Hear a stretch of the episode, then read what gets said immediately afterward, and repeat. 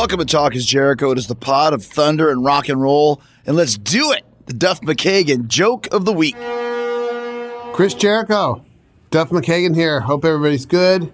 Uh, you know, I was in Scotland uh, before the COVID thing, and uh, I was in a pub, and I'm I, I'm super into crossword puzzles. I don't know if you knew that, but I am. And uh, I was stuck. I was in a pub. There was other people in there, Scottish people, you know. And I was stuck on a word. I went to the guy next to me, and uh, that I kind of went there and hung out with for a bit. We chatted, and I said, "Hey, I'm stuck on a word. It's eight letters." starts with an M. It's for uh, stuck on a desert island. And uh, my friend, Scottish guy, he goes, "It's marooned." And I said, "Oh, it's okay. I'll have a pint of lager then." Thank you. Oh, man. That one uh, I had to listen to for a few times. Uh, marooned, like it's my round. Marooned. Yeah. You know, if you have to explain it, it might not have been a winner, but Duff is a winner for always sending in the joke of the week every Friday. And thanks to everyone who joined us for the Winnipeggers live show last night. The Idiot Olympics are in the history books. Uh, and if you want to know, I want if you want to know how each of us did, check it out on my Facebook page and YouTube channel now. Dave Spivak, Rybo, and I will be back with a new Winnipeggers episode next Thursday at 9 p.m. Eastern on Facebook and YouTube. We'll be talking about our first cars. All right, today it's all about the rock and roll. I got Greg Harris, CEO of the Rock and Roll Hall of Fame. He's got some great stories about the museum and the Rock Hall artists and artifacts. He's also explaining how the voting and inductions work and why not all band members are inducted when a band goes in, like Kiss for one and Heart for another. Still think Bruce Kulick should be in the Rock and Roll Hall of Fame. That's just my opinion. He also shares stories about some of the incredible performances, like when Prince stole the show during the George Harrison tribute. Uh, Myles Kennedy singing for Slash and Guns N' Roses when Axl refused to come. Greg also talks about the most popular artifacts and band exhibits, how most of the items on display are from the artists or their families, and how some instruments, like Bruce Springsteen's guitar, are only in the museum when the artists aren't using them. It's a great behind the scenes look at the Rock and Roll Hall of Fame. It's starting now with Greg Harris right here on Talk is Jericho. So whenever I'm in Cleveland, I go to the uh, to the Rock and Roll Hall of Fame, and we are in town now for um, for an AEW show, and I was invited to come down, and I thought, you know, always hustling. I want to talk to the boss, to the curator, so to speak, of the Rock and Hall of Fame, and, and he's here right now, Greg Harris. And I guess first and foremost, how do you become the uh, I'm saying curator? Is that a proper term for what you do? Um, you know, um, we have curators that do an amazing job. And uh, my uh, pr- pr- proper title is that I'm the present CEO. Okay, so you're higher than a curator. Gotcha. Um, and uh, the way that I, I ended up here, uh, first and foremost, I loved music. And um, I worked in record stores when I was in college to help pay for tuition and dropped out of college after two years, opened up my own record store with a great friend. It was in Philadelphia. The store still exists. What's It's it called? It's called the Philadelphia Record Exchange. right on. It's been 30 something years, and my original partner still has it. After that, I road managed some bands. I was never a great guitar player, so I played in some but never went anywhere. Right. And ultimately, um, got a master's degree in history with an emphasis on museums, and I worked for the Baseball Hall of Fame for 14 years. Oh, okay. And then I got recruited to come out here. And the Baseball Hall is a pretty cool place because it's the very first um, Hall of Fame. Where's that at? Cooperstown, New York right? Okay. opened in 1939, and uh, this museum was only 14 years old. They were looking for um, some people to come in with experience, and they recruited me. And I walked in, and I said, "Yeah, this is my life. Uh, I got to be here." And uh, it's been a, a blast. I've been here now; it's going on 11 years, and um, I've been CEO for seven. And we've taken this museum. I don't know if you've noticed it through the years, Chris, because I know you're a, you know you're a musician, you're a huge fan. You come here a lot we took this place and we kind of brought it alive. It was always great. Uh, we hosted 13 million people in the last 25 years, but now we do 100 days of live music. We've got a spot on our second floor that I, I know you checked out called the Garage. Yeah. visitors can jam with each other, and uh, it's just it's just a dynamic place. It's a blast to be here, and I, I love it. I love all of the visitors, and we've got an amazing staff, and we have a great team of curators. So let's go back to a couple things that you said. First and foremost, when you're talking about this is such a huge building. It's like if you haven't been here, it's it's basically looks like a pyramid from the street. Obviously, the real estate of that is is very expensive, and you mentioned something to keep things new and keep things constantly changing. What were some of the big changes that you made to the to the Rock Hall of Fame when you came in? Yeah, you know, um, some of the things we, we did was first and foremost is this has always been a beautiful place. The architect did an amazing job. It's this pyramid. If people are online and check it out, Yeah. I.M. Pei was designing buildings 25 years ago, and this is one of his. sh- his This is five- I.M. Pei, I.M. Pei, yeah. famous Chinese architect. Yeah. Really? This is one, and he passed away last year, and the New York Times said this was one of his top five buildings. So it was always this reverential place for him.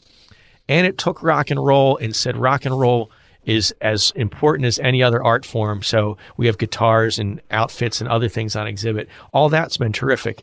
What we needed was a little bit more of the the DNA of rock and roll and not just a museum. So we gave it a little more of an edge. Uh, we blasted every surface in the museum used to be white. We painted them all black and red. We painted the bathrooms black to feel like you're in a club. We took the whole third floor and gutted it. We built a Hall of Fame floor. That's all new. We put in a theater where uh, used to have a show that was an hour and a half long where you saw each inductee, uh, a little clip of each inductee, which is cool when it opened 20 years ago. But you can do that on YouTube now. Right. So we hired Jonathan Demme, the great director that did Silence of the Lambs Yeah, yeah, and of course. Stop Making Sense. He did a 12 minute blow your face off immersive theater for us where the screens move. You're in, a front row seat to the greatest performances ever at the inductions. And it's just off the charts. I, I will tell you a little spoiler for folks. It ends with Prince's guitar solo for While My Guitar Gently Weeps. And We, we were just, I just actually, I did a thing for the Rock and Roll Hall of Fame radio station and I played that song. One of the greatest moments in Rock and Roll Hall of Fame history. hands down. And Yeah. up on our third floor, you can see it. You can see the sweat coming down his face while he's lighting up the guitar. And this is when George was inducted after he died. And Tom Petty's singing, Jeff Lynne, George's son is on guitar. Yeah.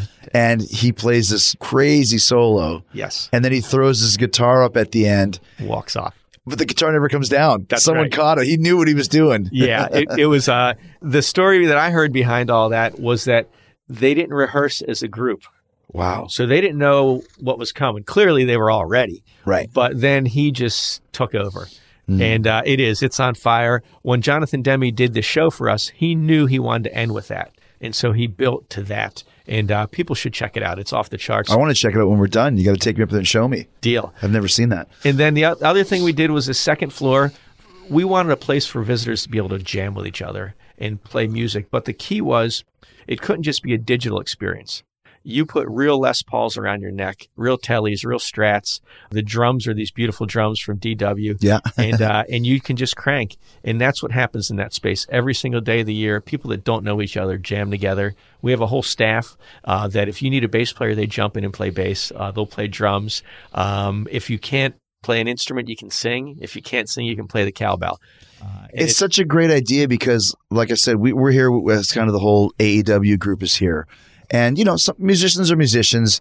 You know, you don't really know who plays. Yep. But we went in there and one guy gets on the keyboard, one guy's on bass. So, okay, I'll play drums. And I was just saying earlier, I'm not a great drummer, but when you're playing in front of people that don't know, Yeah. I'm freaking Neil Peart, right? God in bless the him. Hall of Fame, you're playing in, the Hall of Fame. Yeah. And it's like, let's play Enter Sandman. I've never played Enter Sandman on drums in my life, but we all know how it goes. Uh-huh. So, but it was just, it's a great experience when you get that. For people that are musicians, you'll know this. There's nothing better than connecting with somebody via music. Even if it's barely hanging on or a train wreck or whatever, it's still a feeling that you get. And it's cool that you're able to do that here. Yeah, you know, you're you're dead on. That idea of connection, that's been our theme for all the transformations at the museum. So literally, the fact that rock connects us, and what that means is that um, first and foremost, everybody that comes through our front door has a lifetime of memory and experience tied to the music in here. No other place in the world has that.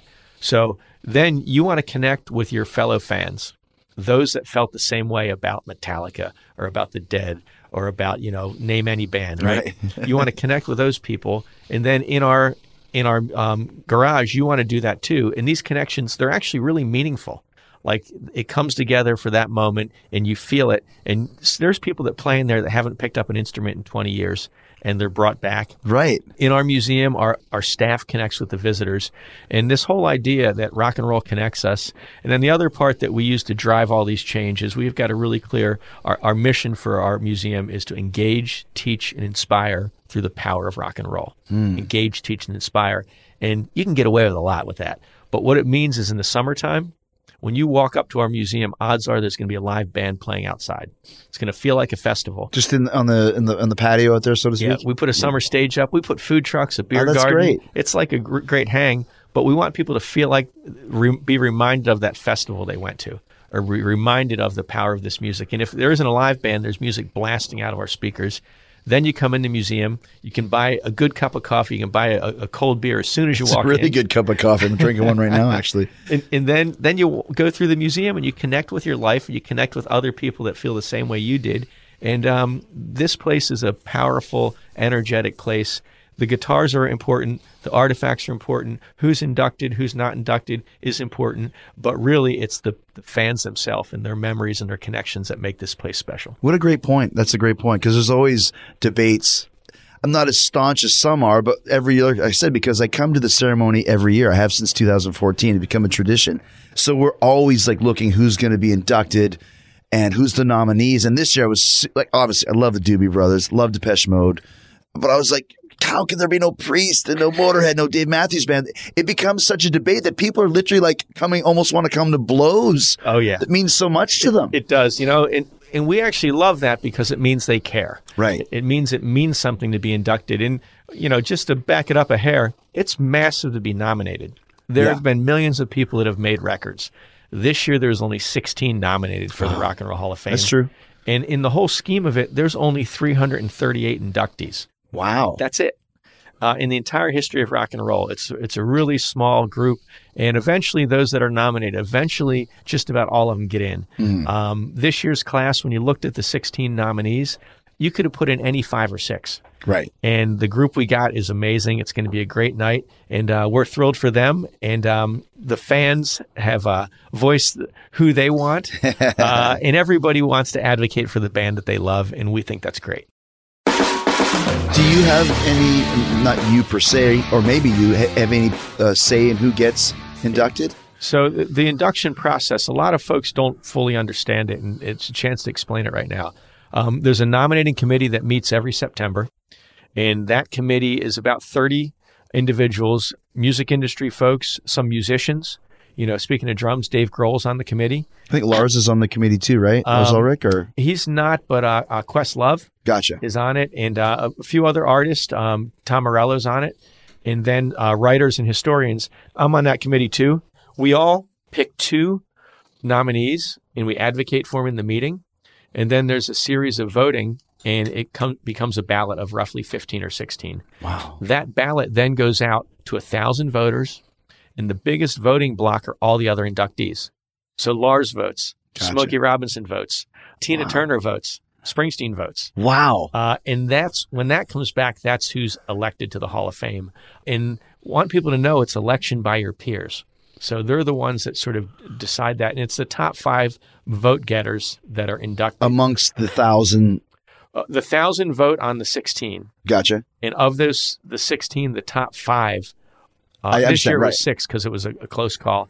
Uh, they're, they're elected. So, because I also know that fans vote too. Is that just more of a fun thing, or do you take that into account as well? It's more of a um, a chance for fans to share who they really advocate for. It does count as a single ballot. Gotcha. It counts. And um, you know, before people start really jumping on that, it's we modeled it after the Heisman Trophy voting. The Heisman voting has 900 or so um, voters that are part that are working in college football, and then there's a fan component, and that counts as one vote.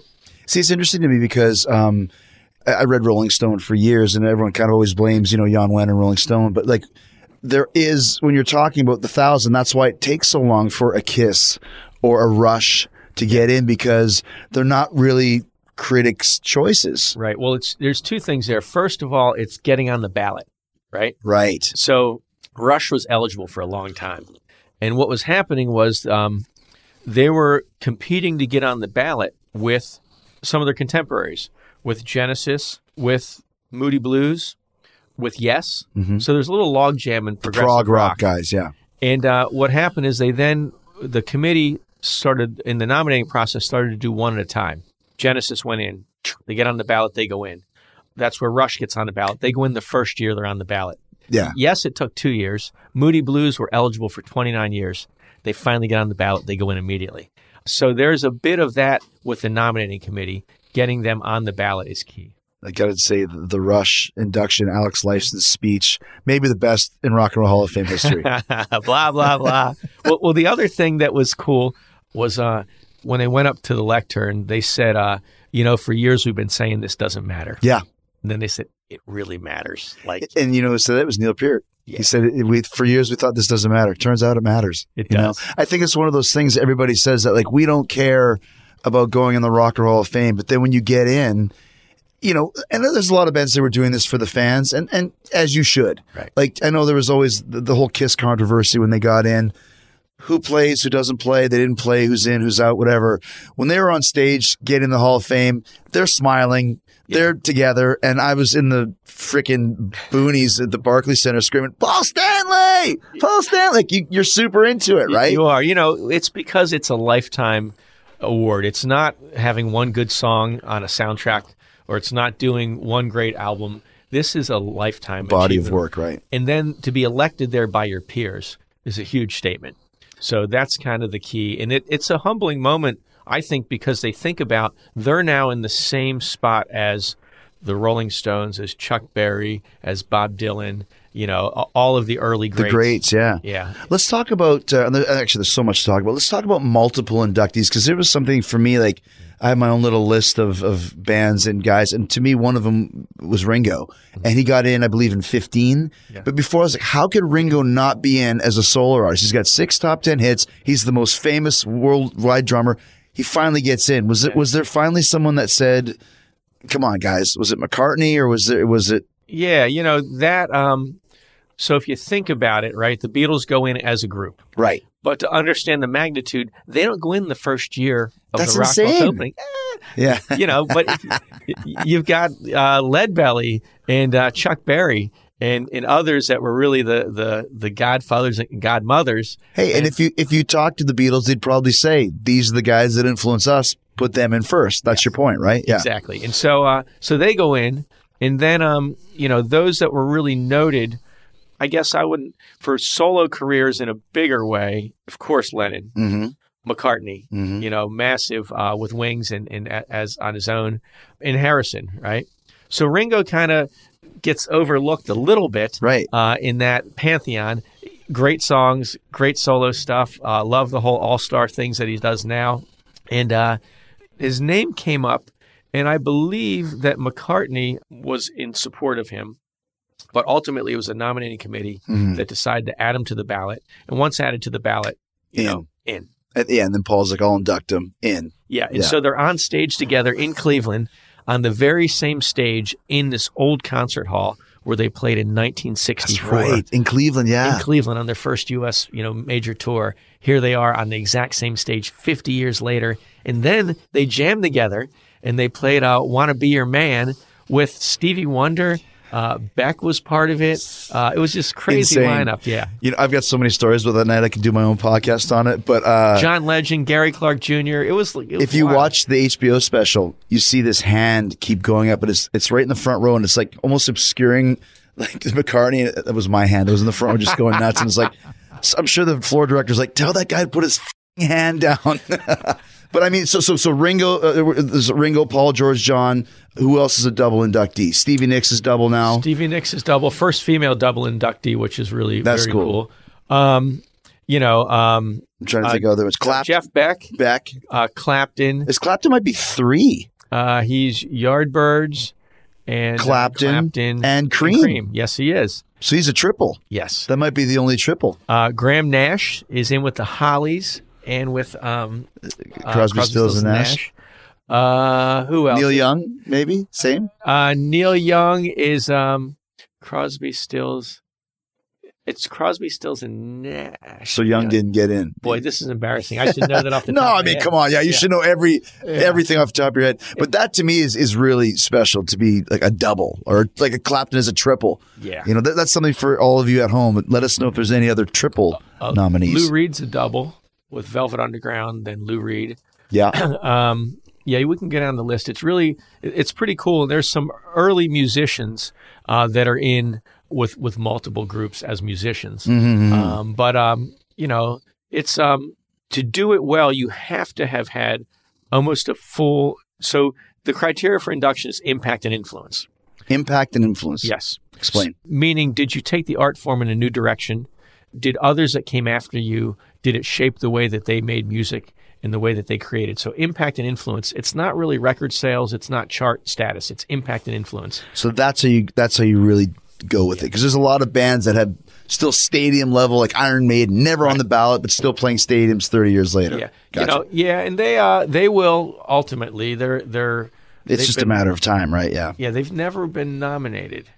Um, but let's see where that goes. But back to impact and influence. So if an artist is in a band, Right. and then when they leave that band, they just continue playing that same stuff, that's not a distinctly separate solo career. Gotcha. Right. You have to create your own Yeah. tunes and your own, I'm just looking through it. Yeah, you said Jeff So, Beck. so Paul Simon's another one, right? He's got Simon and Garfunkel are amazing, but then Paul goes solo in Graceland and sort of brings in different rhythms and different um, sounds, and he, he takes rock and roll in a in a direction that influences a lot of people as a solo artist. So he's in as a solo artist too. so Peter Gabriel, Yep, absolutely. Michael Jackson, Uh huh. Jackson Five. Yeah. and solo. Yep. Jimmy Page, Uh, yes. Uh, Yardbirds. uh huh. Rod Stewart, Faces and solo. and yeah. solo. Yeah, exactly. Uh, you mentioned Stills. He's in there. Stephen Stills. Ronnie Wood. Oh yeah, That's a good one. Faces and Stones. I wouldn't have guessed that one out of all the Stones. He's the double. Faces, by the way, for those that don't know the, the Faces, check them out. They're Oh, just- such a great band. Let's talk about the, the artifacts that you have here, because I mean, there's so much great stuff, and it, it- you could go through for hours and hours and hours and hours. Um, actually, before we go there, let me ask you a couple questions about who gets inducted. Okay, so we're looking at the at the E- uh, Springsteen and the E Street Band, Yep. or, or George uh, Clinton in, in Parliament. Yeah. There's 18 names. Yep. Then Kiss gets in, and it's Yeah. only 4 Uh-huh. even though they had a huge career in the 80s, and Bruce Kulick and Eric Carr are not inducted. Yeah. So, you know what I mean? Like, there's so many, like, you know, Trujillo and Newstead get in. Yeah, yeah. Uh, but, you know, frickin' uh, Mustaine does not. Like, wh- Uh-huh. where, where, where do you draw the Uh-oh, line You're giving this? me the stare. I'm just I'm wondering. yeah, you know, so think about it this way: it's the lineup that made that body of work that was the impactful and influential body of work. So if you think about, um, well, and, and there's also a little technicality. Uh, Springsteen is in as a solo Right. because all of his records were credited as Bruce Springsteen. The E Street Band does not appear with a record credit. So Bruce, Greetings from Asbury Park, Bruce Springsteen. Distance E Street- E Street Shuffle, Bruce Springsteen. Darkness, Bruce Springsteen. Born to Run, Bruce Springsteen. So it's never Bruce Springsteen and the E Street Band. not until a box set in like 1984. No kidding. So it's not like Tom Petty and the Heartbreakers. This wow, I never knew that. So that's there. There's a little. Um, I don't want to call it a technicality, but there's there has to be some criteria, and they just were never credited on the records. So he's eligible when that clock starts, and that's how he goes in. Then they come in later as sidemen. But then on on other artists, it's the idea that who was the lineup that made those impactful and influential records. And this year we got an interesting thing because the Doobie Brothers Oh have gosh. two eras Yeah. both eras were recognized by the voters. But if you go back to, um, I'll say maybe uh, Heart. Heart makes their first few records. They're off the charts, right? With the band. With the band. Yeah. And I think they're together for almost 10 years, 11 years, uh, recording or recording history. Then they, they break up and um, they ultimately hire new musicians that play with them for many years. And they're playing the old stuff and they're making new music, but they're being recognized for that era of impact and influence. And that's the lineup that goes in, not the folks that join them for the, the second half. Interesting. Yeah, because like, like I said, it, th- there is kind of a double standard sometimes. Like with the Peppers, I remember like Jack Irons gets in, Yeah. who was, and there was the, their original drummer, mm-hmm. which is cool. He played in a couple albums, but then there's another band that will go in. Like I said, Kiss, it's four guys, and that's it. It's almost like Yeah. the hall was like, all right, put them in, but it's just the guys in the makeup, and that's it. You know, Well, they're they're an interesting one because again, the core records are are those four. yeah, Uh, those are the core songs in the core band and the core record. Now, now I get it; they've made other great music, but the ones that people look at and they talk about as being the drivers, those are the ones. In their world, it gets a little more complex because they even you know take on personas, right. uh, which is you know all part of it. Yeah. So I know you got to ask it, and I know people are interested. That's uh, that's what I mean. It's it, it, it's interesting to to hear the stories behind it. You know what I mean? Because, like I said, like I remember when the E Street Band got inducted. It was the year Nirvana got in, Mm-hmm. and dude, there was I'm sure you were there. There was like 13 guys in the band. That speech went like two hours. I was like, I can't take. it. I went to the bar. I got so loaded because they're still talking. By the time Nirvana came on, I was just off my rocker. But that's you know everyone has to have their moment, right? Yeah. So yeah, the ceremony last year changed a little bit. In uh, a number of the bands, only one person spoke, and uh, as a result, they played more songs. Yeah. So um, for uh, the Cure, by the way, Trent Reznor did an amazing. Um, he inducted them. And by the way, how great was The Cure? I Oh. never rated them before, but when I saw them live, I was like, holy shit, these guys are great. yeah. Yeah. They uh, they they really. I, I think people in that arena that night. You know, they were being inducted along with with Def Leppard, with Stevie Nicks, uh, Janet Jackson, Zombies. zombies. people went in as fans of all those bands, and everybody became a Cure fan that night. Yeah. and Def Leppard killed it too. Yeah. everybody. You know, really. Um, the other part of that is there was a time in the '80s when those two bands seemed so different. Yeah. When they're on stage and delivering high quality, There's not that much difference. It's high energy, technical rock and roll. But let me ask you this, because sometimes there's, you mentioned Ringo, I Want to Be Your Man, the huge jam. Yeah. Some years they have it, some years they don't. Last year with Def Leppard, they did not have the jam after. What predicates that? I think it's length of ceremony. Yeah. and uh, and uh, artists that are there, and um, just kind of how it comes together. So I wouldn't read too much into it. I think Gotcha. When it when it works, it really works, and it comes together. Uh, the challenge is it's always expected because there's been some that are off the charts. Right. There's a train kept a rolling with Ronnie Wood, Jimmy Page. Oh my gosh. Uh, the guys from Metallica are all there. The guys from Green Day are on stage with them. No, I'm sorry. The guys from Chili Peppers are on stage with them. You've got Flea playing bass. That was just off the charts. Yeah. Off the charts. Once again, musicians love playing together. Do you know? Do you know Train kept it rolling? No, but I'll follow along. If you're a pro, I'll follow you. Or just turn me down and just let me be on stage and, and rock it, right? Let's actually talk about the hall now. So all of this great stuff. all- Where do you get these artifacts from? I mean, there's stuff there like Jimi Hendrix's doodles from when he's like you know 1958 in its pristine Yes. uh, condition. So, you know, first and foremost, anything we have here, whether it's Elton John shoes or a Jimi Hendrix guitar, we treat it like a Van Gogh painting. Yeah. Temperature, humidity controlled, all secure, all that oh, stuff. okay. So we own roughly 35,000 items, artifacts, other things. If you count our library and archives, it's millions. You know, it's it's footage, it's photos, it's documents. But of those artifacts, uh, we so we own most of them. There's only about 3,000 on exhibit at any given time. And most of the things on exhibit are ours. We get them directly from the artist family. We um, that's our our preferred path. Occasionally, somebody that may collect them will donate them to us. We also have some stuff on loan, and some of our best things are on loan.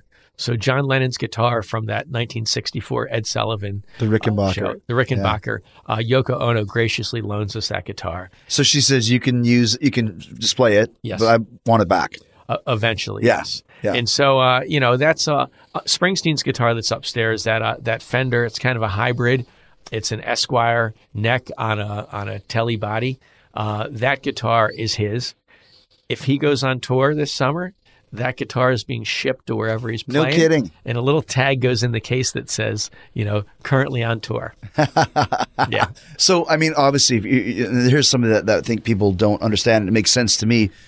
Temperature control, humidity. Like, if, if this is Springsteen's guitar, you got to make sure it doesn't get, you know, warped by the humidity. Like, so how do you do that? Because they're all in sealed cases. Yeah. So we we do that for um for a couple reasons. One, it's it's because we've we've promised them we're going to keep it perfect. But the other is as a museum, our commitment is to preserve this stuff forever. It's gonna we're going to preserve this long past any of us any of the time that any of us are working here. Right. These things are like you know Springsteen's guitar is like the Declaration of Independence.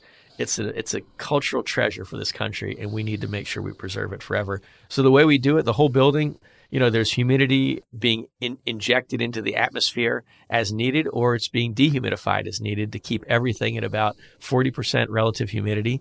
Uh, the temperature is a little cool. We want it to be like 65 degrees all the time. Um, and then we have storage.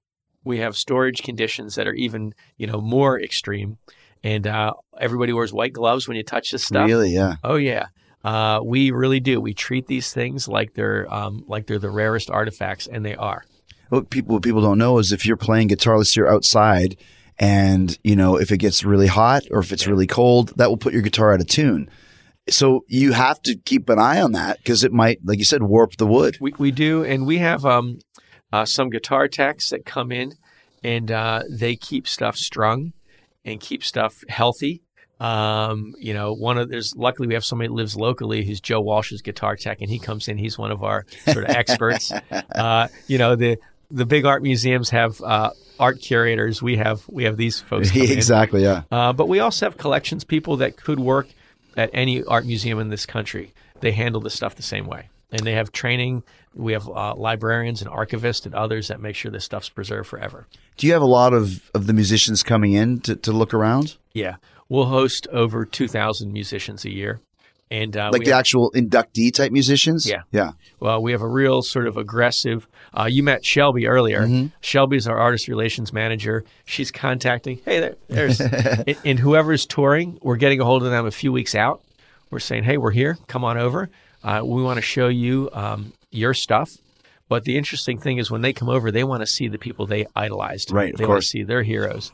Um, So tell us some of the people that have come in. Oh, when Metallica came through last year, they rolled in and, and we did a dinner in here where they had the whole museum to themselves after hours. Oh. And so hanging out at midnight with the band and their families seeing everything was really pretty cool. That's cool. Um, but on any given day, people are passing through up in that garage. Speaking of Metallica, some of those guys came out to help us open up an exhibit. Yeah, Rob and Kirk were just here jamming, Yeah, right? Rob and Kirk were jamming. The 80s band Berlin came through and did a couple songs up there. Amazing. Terry Nunn sounds phenomenal. Take my breath away. Yes. You know, um, some of the guys from Alice Cooper's band, Dennis Dunaway, came through. Mm. Some newer bands, like, well, Chris Isaak came up and was singing in the garage. You know, I, there's a long list, and it's really fun. They come through, they want to see the artists that they idolized, and some of them want to put a guitar around their neck and jam with some visitors. Yeah. So, um, when you talk about visitors coming, you mentioned you've had 13 million people here over 25 years. Yeah. So, 500,000 a year, give or take.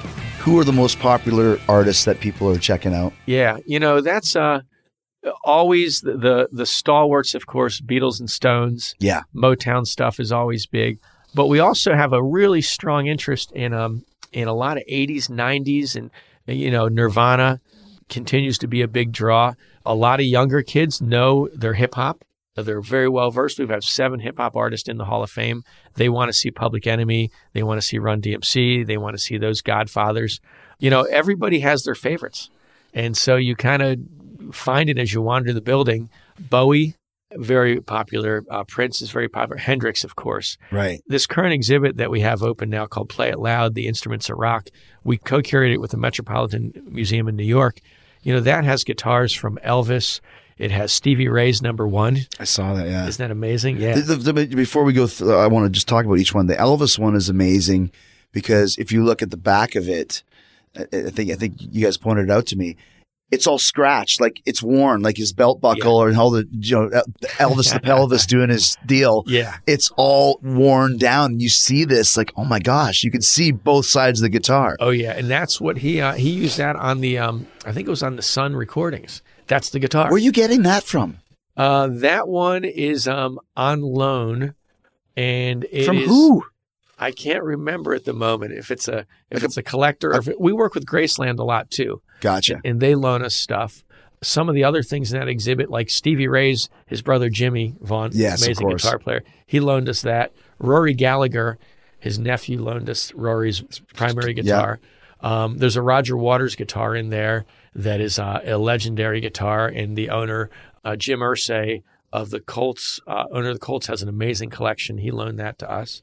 Um, Angus's SG is in there. Yes, I Which- think that's from his family.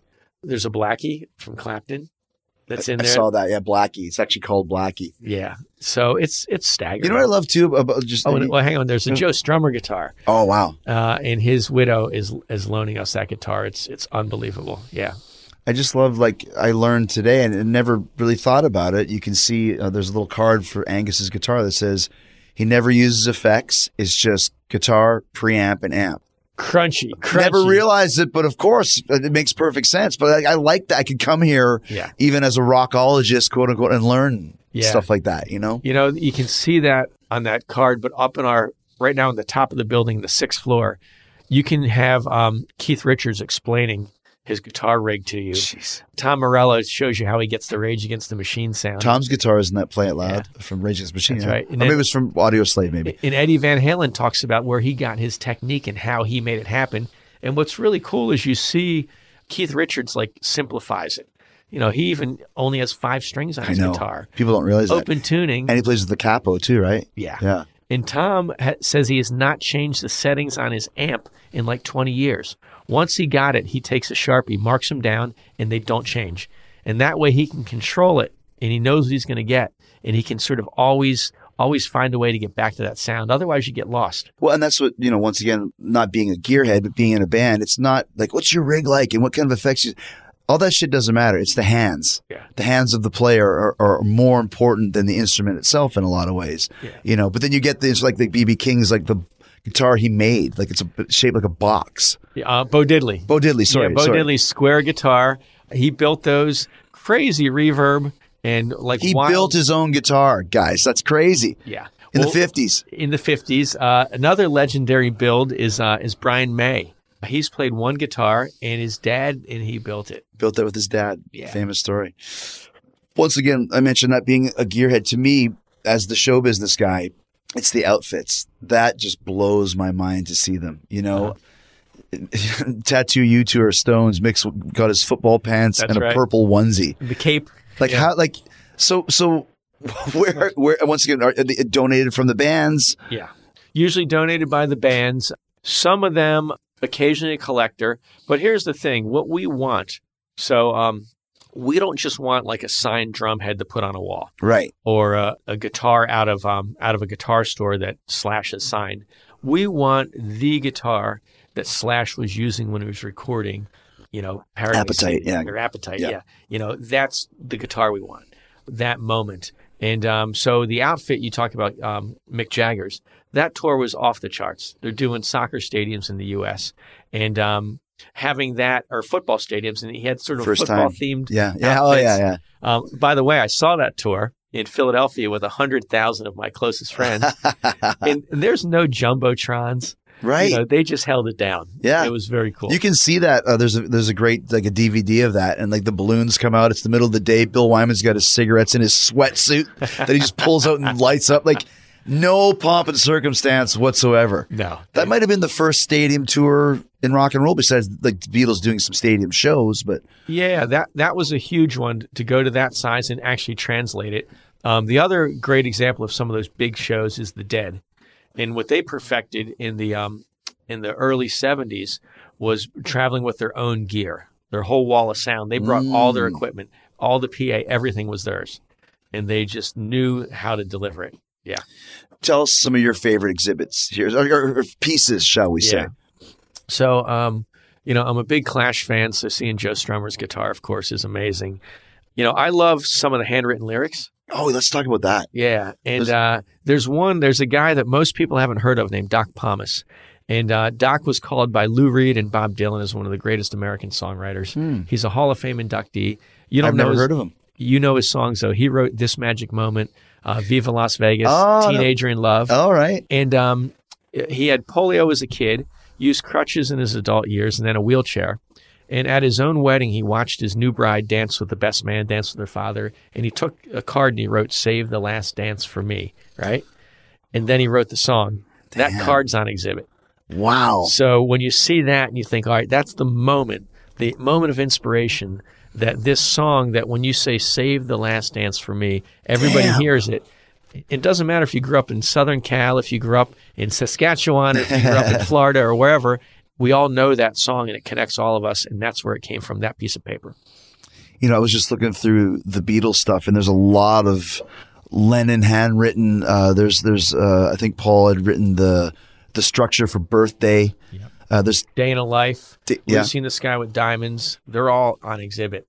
And those, you know, again, that's that moment of that flashpoint, right? That flashpoint of creativity. Balance that with the Stones, who first get a kick ass guitar lick.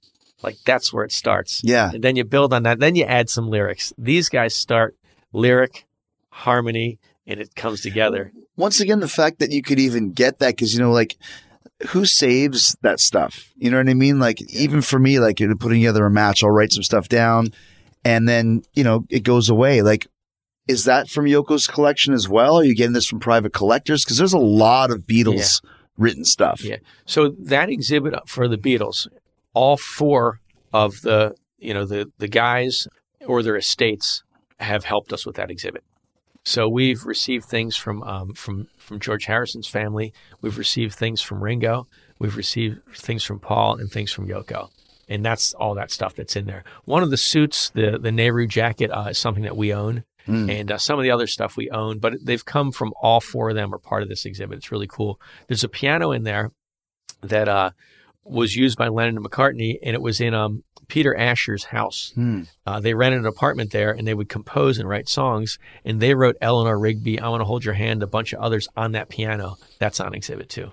You know, I like to like you mentioned the guitars, like George's first guitar is there, and dude, it's a piece of shit. Like it really is. And I like high look- high action, yeah. right, yeah, Yeah. And I like seeing that. And if you're if kids come here, maybe that are aspiring musicians, to see like it doesn't start in the big leagues, guys. It starts with this piece of crap guitar that mom bought him for two pounds or whatever, and leads to this, you know, international, you know, iconic guy. It's inspirational to see that. Even now, as, as a 49 year old musician Yeah. fan, just to see like, wow, like these things are just pieces of wood. They are, and uh, it's what inspired him. It's where it all started. There's a famous one from Paul Simon, uh, one of his early guitars, that um, at some point along the way, somebody painted it blue, like with house paint. Yeah. You know, it was, and it was, but it was the first thing that inspired him. So speaking of stuff, you talked about wrestling and uh, in the show and outfits and other stuff. Where's all your gear? Is there a wrestling museum? Well, there, there, there should be. Yeah. You know, it's funny because once again, I told you about the cruise that I did last year. I have a, a storage unit now where all my stuff is in there. And I, who's going to ever want to see this? I put it out and people were taking pictures with it and want to see it because to them, it's as important as some of these artifacts Yeah. are. See, you don't ever, you never think of it though that way. Mm-hmm. I'm sure if you went to Paul and said, do you have your guitar? You might go, I mean, McCartney might obviously be different, but to me, it's like, who's going to care? But deep down inside, I know a lot of people Yeah. care. Well, they're tools of the trade, but it also sparks that memory. Like they remember who they were watching that match with. Right. They were wearing that. Right, right, right, right. And sort of what was happening in their life at that moment, and they're Yeah. powerful things. Yeah, You know- that's the, the root of museums. It's always easy to think of older stuff from different generations as being historic. It's hard to think of things from your own life being Right. worth pre- But you have to also see the big picture and know that people will, you know, yeah, I'm going to start the Chris Jericho Museum. It's going to be in a cardboard box down the street here.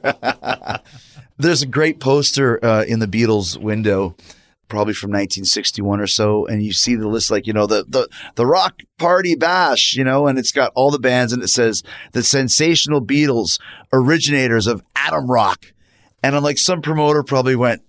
Atom Rock, it's genius. It's genius, What does it mean? Just put it on the poster. Put it there. There's uh, sp- there's satellites being launched in the air. Space stuff is big. Let's call it Atom Rock. Atom Rock, exactly. I, I- once again, just to see those types of things, it's, it's very, very, very cool. Yeah, you know, all these artists, whether they're playing, if they're playing massive stadiums now or if they're playing, you know, lounges, um, they all kind of go through that same deal. They all travel around in station wagons and vans. Uh, they all put in the hours. Uh, some of them just don't make it through. Uh, others peel off and do other things, but Yeah. those that stick with it and really go, there's this this bond and this commonality that people, you know, have shared through the last through generations. Uh, they have more in common with each other than what most people do. It's kind of cool. Uh, Yeah. That's part of the magic of getting them all together too. As we start to wind down here, you just actually perfect segue getting them together. One of the things about the Rock and Hall of Fame ceremony is when you get bands together that have not played for a while. There's some animosity, or Van Halen, nobody shows up but Sammy and Mike, or you know, uh, uh, what was it a couple of years ago? I can't remember which bands. The, the, the main guy didn't show up, and it's like, oh, Dire Straits. Yeah. Uh, You get those type of things. Are you involved in these conversations? And tell us about some of those stories. Yeah, you know, I think the main thing, first of all, a lot of that our our show's producers and our foundation. Uh, Joel Peresman's our executive producer on a lot, does a great job getting it together. And one of the cool things about those is we it's a chance to connect yesterday and today. Right. So connect some current artists with those that influence them and sort of build these magical combos. But the bands themselves, think about it this way.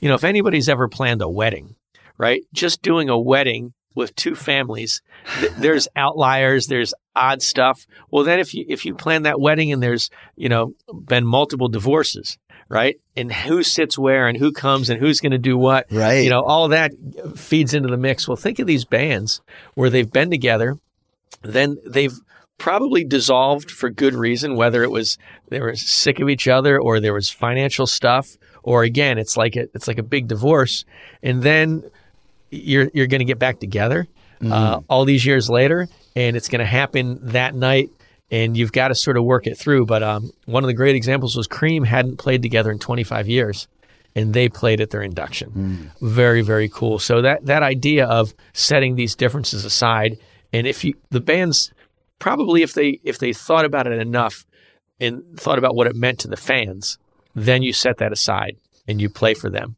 Now that said, some of this stuff is deep. Some of this stuff, um, you know, hasn't healed itself and the Rock and Roll Hall of Fame isn't necessarily going to be the place that heals it either. But Right. there's a chance for that. Well, I mean, the police did it too after not playing for so many years. Stewart Copeland broke his snare head during it. But I mean, when when, when Deep Purple got inducted, Ritchie Blackmore doesn't show up, right? When Chicago gets inducted, Peter Cetera doesn't show up, and it's almost like, come on, guys, come on, just one song. But then they got to rehearse, and then there's Yeah. You know- I- I- they got to rehearse. They've got to also, you know, there's a standard of quality that if they don't feel they're going to hit that standard, you don't want to preserve this as your penultimate moment. Mhm. Uh, and so you got to be comfortable delivering. You know, Bill Withers is a solo artist, uh, but he hadn't really played live in a number of years. That's right. Songwriter. And uh, he, Stevie Wonder inducted him, and then Stevie sang most, and, and Bill helped, but really it was, and John Legend sang. yeah. He, Bill was doing background vocals for his own induction, Yes. which I assume probably that meant he couldn't probably sing. Yeah, he didn't have the range anymore, and uh, but the songs are still amazing. Uh, the impact was there, and um, he instead of wanting to, to deliver in a way, doing it in a way that he felt didn't uphold his Right. quality. He hadn't even been touring. Uh, to have somebody like a Stevie Wonder and a John Legend do it, hey, I'll take it. And then there's other ones too, like when Journey got in, it was cool to see Steve Perry and Neal Schon on the same stage, but Steve's voice isn't what it used to be. So then nobody plays, which I understand because if they're going to play and Steve is going to be there and he can't sing, you're going to feel like, you know, inadequate, right? Yeah. Uh, now he does have a record out that sounds pretty good. You sounded great. Yeah. Different range though. That's the difference, right? Okay. But yeah. just down tune it, man. I mean, I get it. You want to see it, but but maybe he's like, dude, if I can't do it Uh-huh. the way that I did it, let's not do it. You'll it. have maybe. to have him on and ask. Get yeah, yeah, exactly, Yeah. exactly. Uh, Let's talk about some of the guys that didn't show up that made a big deal of it. Like, like, like, talk about Axl. Oh yeah, uh, that was um, again. There's many years of chal- of of um, At the time, dysfunction, animosity. Yeah, animosity that you know they've since buried a lot of that, and they were Yeah. out touring together. yeah, they love each other now. But the hope was that that would all come together before the induction. It just didn't. You know, Duff and um, and Slash and others came. They weren't going to perform. If I remember right, there was a Axl put him on notice because he owns the band name that they couldn't use the name. They decided two days before the induction they wanted to rehearse. They rehearsed. They brought in Myles Kennedy and they blew the doors off. They did. But Gilby in, Myles Kennedy. Yeah, they had Yeah. uh, Stephen drumming. So there, there's those moments, and um, Didn't Axl like say like you're not allowed to say my name on stage or something? Like I believe some of that stuff came through, and, and I think the lawyers hashed it out, but uh, it ended up in the broadcast. It, Yeah. it worked out, and you know it's great that now they're out pleasing audiences and doing their thing. It's a shame it didn't happen on their induction. That was a, a moment that, Right. uh, that would have been. what about the Van Halen one? Yeah, that I don't know all the details on why people didn't come over for that one, but uh, it's again, it's it's years and years of uh, of. there- There's a reason why the band isn't together Yeah, and then to, to sort of try and pull it all together um, for the induction doesn't always come doesn't happen but there have been magical moments where it works out I just love those stories of Van Halen inducted with no Van Halens and no Roth. But there you go. How about the Sex Pistols? That was a good one. That's a good one. Uh, you know, I, I really actually I'm, I'm a fan of theirs, and Me they've too. always had that that stance.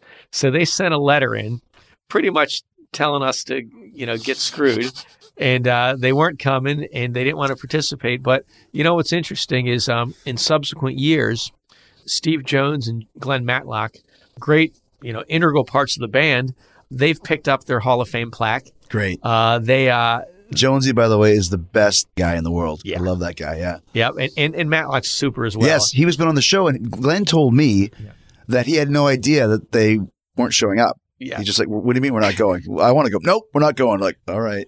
so you know that th- I I get it when at the moment, but uh, in the the view of history, in both of those guys, by the way, you know, I'm sure Johnny Lydon too.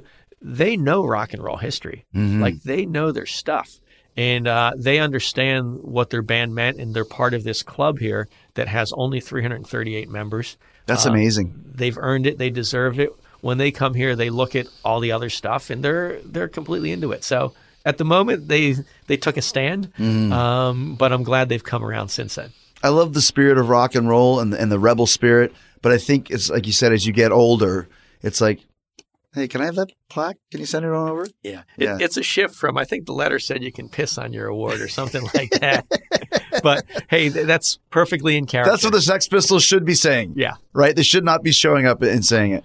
Last few things for you. Uh, who do you feel uh, should be in here that that's that hasn't been put in yet at this point? Yeah, you know, I, I used to answer that question by naming some of the people that I'm a fan of that I thought were really influential, like Tom Waits and even Stevie Ray. Stevie Ray Vaughan. Yeah, but he's, they're all in now. They're in now, right? right. They're in now, and so you know, I think that uh, with the with Depeche going in, it suddenly opens up sort of a, a bigger door to some of this '80s, '90s stuff that's been impactful. Nine Inch Nails takes us in a new direction. That's really powerful. yeah, because they're in this year too, right? They're in this Yeah. year, so it'll be interesting to see how we handle some of the the strong '80s bands that were um uh, that were important and impactful. Uh, there's also uh, some '70s um, soul stuff that uh, you know. I'm from Philly, and you think about um, some of those those great bands that um right now. We'll see where that goes. Putting in a Whitney Houston, who is the voice of her generation, and and sort of takes it from. We can reconcile classic soul stuff with Aretha and with Marvin Gaye and Smokey and people. But that 70s, 80s stuff, I think there's a there's a window there where there's some powerful artists that that are really important.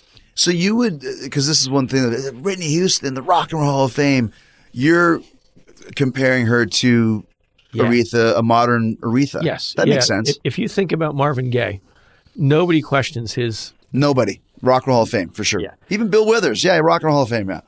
Marvin's soulful ballads, slow stuff, up tempo stuff, s- dance stuff. That's the same. Yeah, you're right. And so um, you've a got you, you can't just look at it that way because it happened 30 or 40 years ago, or actually 50 years Yeah. ago, and and and be sort of think differently because it happened 30 years ago. So think of them that way. That's one way to think about it. And then of all the artists that say how influential she was, so you know, and I know that that um That's a great point, man. some artists, some some fans um, have their favorites, so they don't necessarily want to see that. But I I think that's something people should think about. How about when you with the contro- not controversy, but when people say they, they don't like the rap art, like this, your Yeah. Biggie Smalls or Biggie. What is how does rap relate to rock and roll? So that that's a one that's an argument that we've had a long time. He's the seventh hip hop artist to go in, so they're already in. They've sort of kicked down the door, and um, I think there's a few things with that. One is rock and roll was never just for skinny guys with long hair and guitars. It's always been diverse. So in the 50s, you've got um, street corner harmony existing with rip roaring like dangerous rockabilly uh, with gospel stuff. In the 60s, it's the same art form that has Simon and Garfunkel and Jimi Hendrix in the same canon. In the 70s, you've got punk rock, you've got um, the Patti Smith group and art rock that nobody questions. You've got soul music in the 70s. Uh, you've got new wave coming in. You've got disco, which is soul music with a little different beat. You've got industrial music coming in the 80s, and hip hop's coming in too. It's just different branches on the same tree. It's an attitude, it's a spirit, it's pushing it further. So you've got grunge, industrial, hardcore, thrash, speed metal. You know, they're all off the same tree. So I think people um, maybe get their hands around it better with Public Enemy because they've got real instruments. Run DMC. Run DMC. You know, let's not forget uh, the great, you know, Body Count is a great merger of hip hop and mm-hmm. metal together. So there's a lot happening there. And I, I just think a lot of the people that don't think of these artists, they're not fans, but it doesn't mean that these artists aren't Hall of Fame worthy. I always equated it with the attitude. Rock and roll is a rebel attitude. It's, it's Yeah. doing something new. It's from the streets. And that's what hip hop is. It- well, it is. And if you look at the roots of rock and roll, you know, it's blues, gospel, Yeah. it's country. That It's beat music. And there's there's a theme in a lot of that, and that is an attitude, and that's a that's a push in the envelope. There's blues songs that are that are down and out, but there's also blues songs that are you know bragging songs, and you've got your your head held high. Uh, there's country songs like that. It's all mixed in, and, and hip hop does the same stuff. I think, like you said too, when you're talking about the heavy metal element, which I- I'm I'm, I'm a rock guy, but I'm a metal guy as well. That's one genre that hasn't really been represented, other than the biggest two, Metallica and Guns N' Roses. But there's a whole cachet of bands, like you said. It's only a matter of time before Iron Maiden, Right. Priest, Motorhead, Scorpions, Ozzy as a solo artist, Ronnie James Dio as a solo artist. I mean, there's such a huge panther. Like, Yeah. like you said, there's only a matter of time. You're rising out of your seat as you're saying this, but there's Yeah. only so many bands worthy as we continue forward, right? Yeah, you know, everybody you named is a, a powerful, impactful, mm-hmm. remarkable band. And you're right. There's a there's a process, and if you think about it, you know, um, Def Leppard was one that went in, Great point. um, and they they're straddling pub rock to straight ahead blues to you know straight ahead metal. and glistening pop in Yeah. between, right? Yeah. So so let's let's see where it goes. You know, nomination alone is amazing. To think that Motorhead's on the ballot, Yeah. right? That's Yeah. huge. That, that never happened before. Yeah. You know, Motley Crue will be next. That's another one, you know. Last question, two questions. How do you decide the inductors? Yeah. The guys who bring them on.